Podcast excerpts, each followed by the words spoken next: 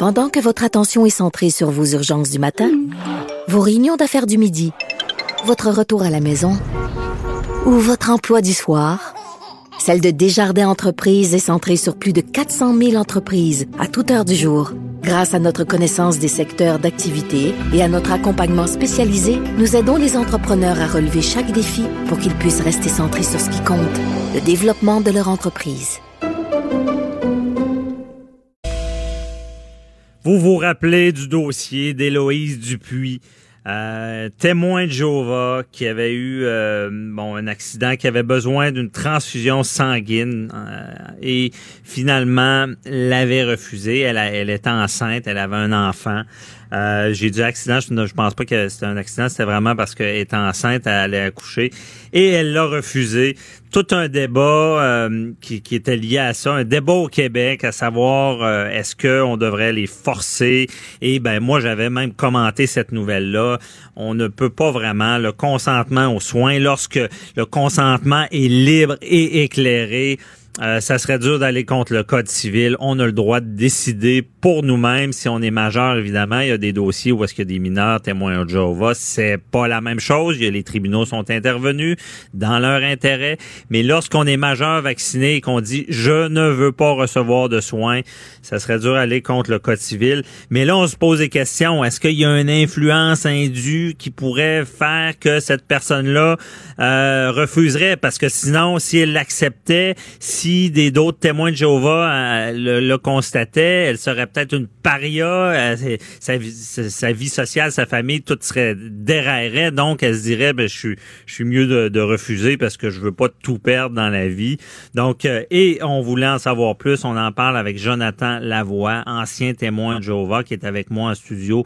Bonjour, Jonathan. Bonjour, maître. donc, merci d'être avec nous. On veut mieux comprendre c'est comment ça fonctionne. Bon, tu as été témoin de Jéhovah euh, combien de temps? Euh, environ 9 ans, de l'âge de 8 ans à peu près à 17 ans.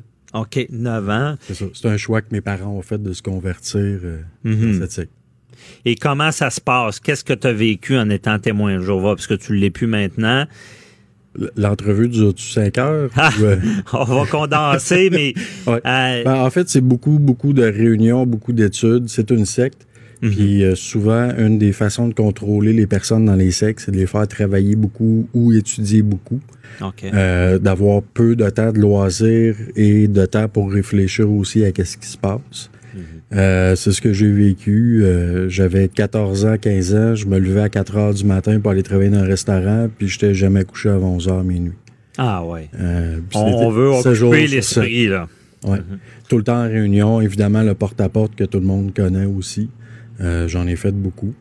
Puis, concernant le sujet du sang aussi, j'ai fait de la surveillance euh, à l'hôpital, une personne âgée qui s'était fait opérer pour le cœur, pour nous assurer justement qu'elle n'accepte pas les, les transfusions de sang. Ah ouais, c'est ça existe, cette Oui. police du sang-là. Oui. Ah. Habituellement, dans les plus grandes villes, ça va être le- le- ce qu'eux eux appellent le comité de liaison hospitalier, qui est un comité formé par des anciens. Les anciens, c'est un peu les dirigeants de chacune des congrégations, un peu l'équivalent des, des, des, des prêtres, Mhm. si on veut. Euh, souvent avec des, anciens qui sont avocats aussi. Donc, ils vont mettre beaucoup de pression sur le personnel de l'hôpital pour ne, qu'ils ne proposent pas la transfusion sanguine. Ah, à ce point-là. là. Oui. Moi, mon frère est décédé en 2006 parce qu'il a lui aussi refusé une transfusion de sang. Et euh, moi, avant d'apprendre que mon frère était à l'hôpital, ça faisait six semaines qu'il était dans le coma. Quand je suis arrivé à l'hôpital, le, le personnel infirmier refusait de me parler. OK. Puis, euh, quand j'ai dit non, je suis pas témoin de Jéhovah, vous pouvez me parler.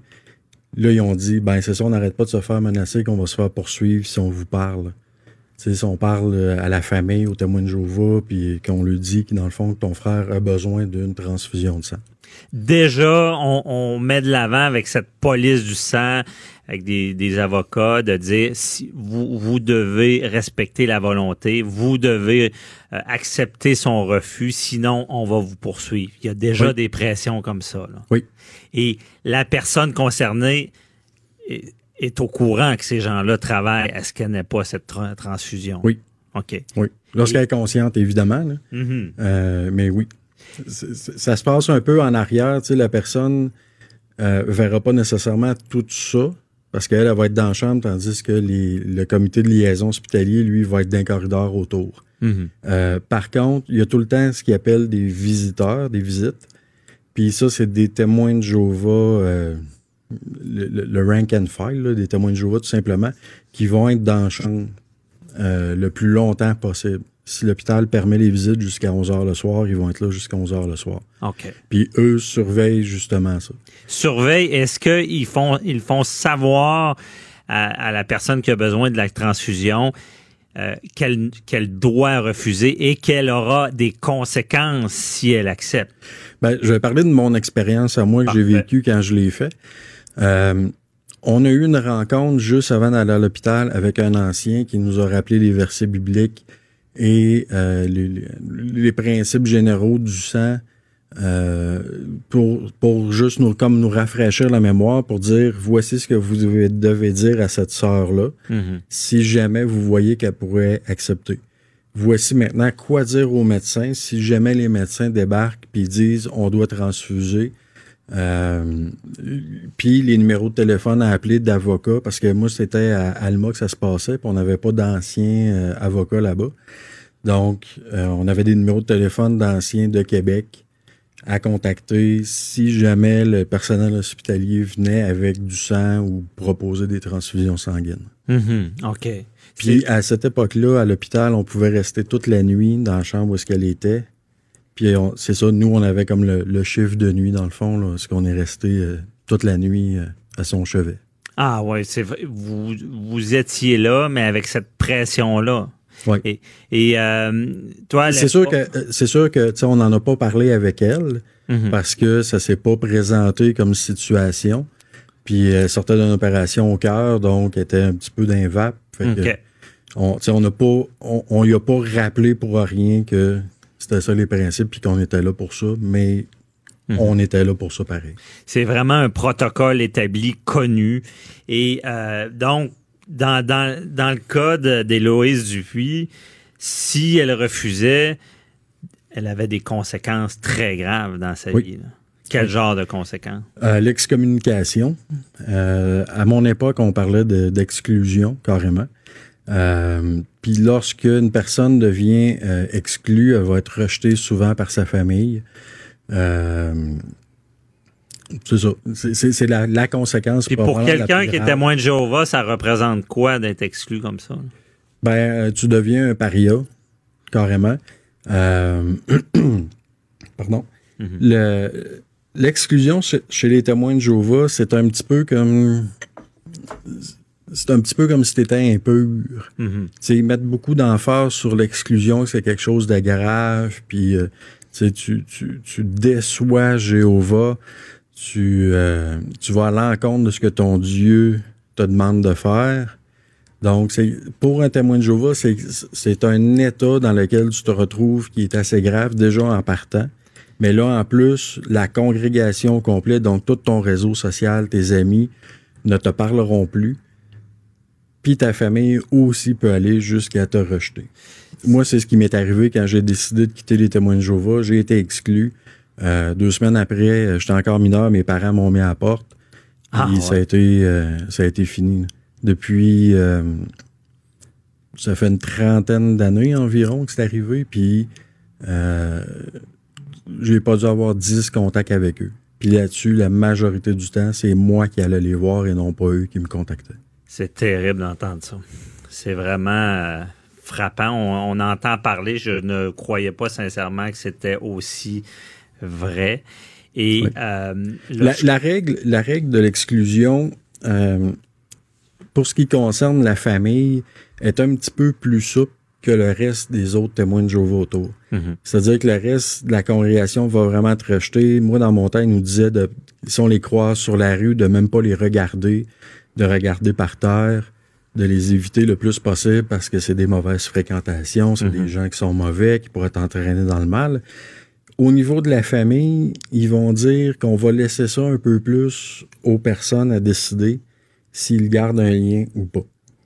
Puis, euh, ce qu'il recommande, c'est de ne pas garder de lien et de les contacter juste dans les événements euh, importants. C'est-à-dire, euh, quand mon grand-père est décédé, c'est une des rares fois que mes parents m'ont contacté pour dire ton grand-père est décédé. Mais quand mon frère s'est marié, j'ai jamais été mis au courant. Quand il est tombé malade, quand il est rentré à l'hôpital, j'ai pas été mis au courant. J'ai été mis au courant juste quelques jours avant sa mort. C'est terrible d'entendre ça. Euh, donc, on peut conclure que euh, la vie sociale est une grosse partie pour quelqu'un, la, croyance, la famille, euh, c'est tellement important. Donc, un, témoin de Jéhovah qui, qui, qui est rejeté comme ça, je veux dire, c'est toute sa vie qui s'effondre. On peut comprendre que quelqu'un va aimer mieux mourir oui. qu'être rejeté. Oui chez les témoins de Jéhovah, si on enlève toute la question de la foi par rapport au sang aussi, là, parce que les témoins de Jéhovah, ils disent que bon, l'âme est dans le sang, donc si je reçois une transfusion, je prends une partie de ton âme puis je la mets dans la mienne, mhm. je deviens impur. Euh, si on enlève toute cette partie-là, juste au niveau de l'exclusion, c'est extrêmement difficile parce que c'est une secte.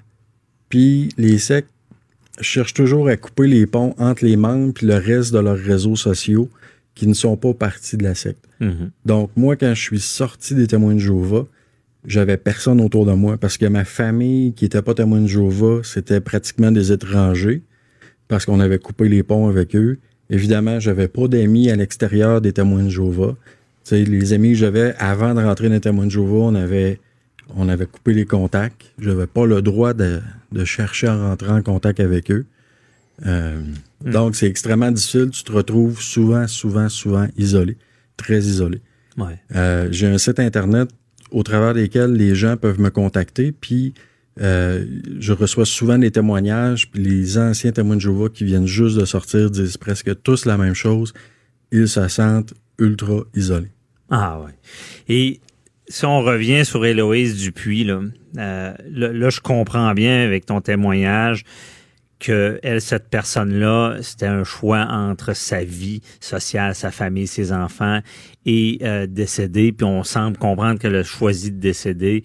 Euh, c'est terrible d'entendre ça parce que c'est confronter quelqu'un au pire et euh, on peut comprendre la, décision, mais est-ce qu'il y a lieu de, faire ça autrement, que, que si cette personne-là aurait été seule, sans la police du sang, sans l'influence, euh, si ça avait été confidentiel, si elle recevait ou pas une transfusion, est-ce que tu penses qu'on aurait pu sauver sa vie?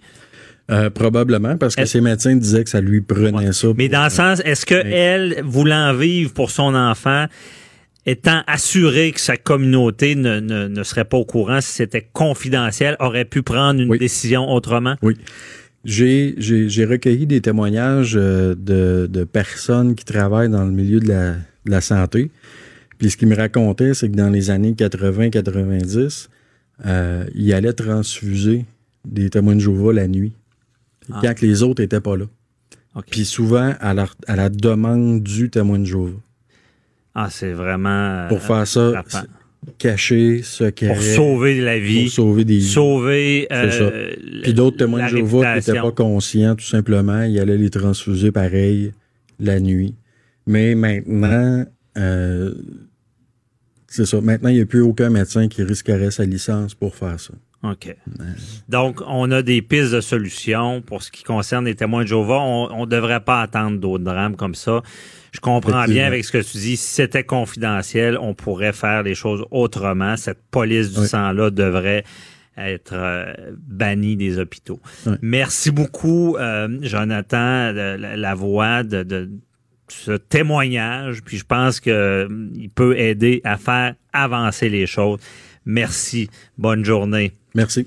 Restez là. Euh, on parle avec euh, euh, Patrice pour, concernant sa chronique sur la gestion et la performance du site 48 heures par jour. À tout de suite.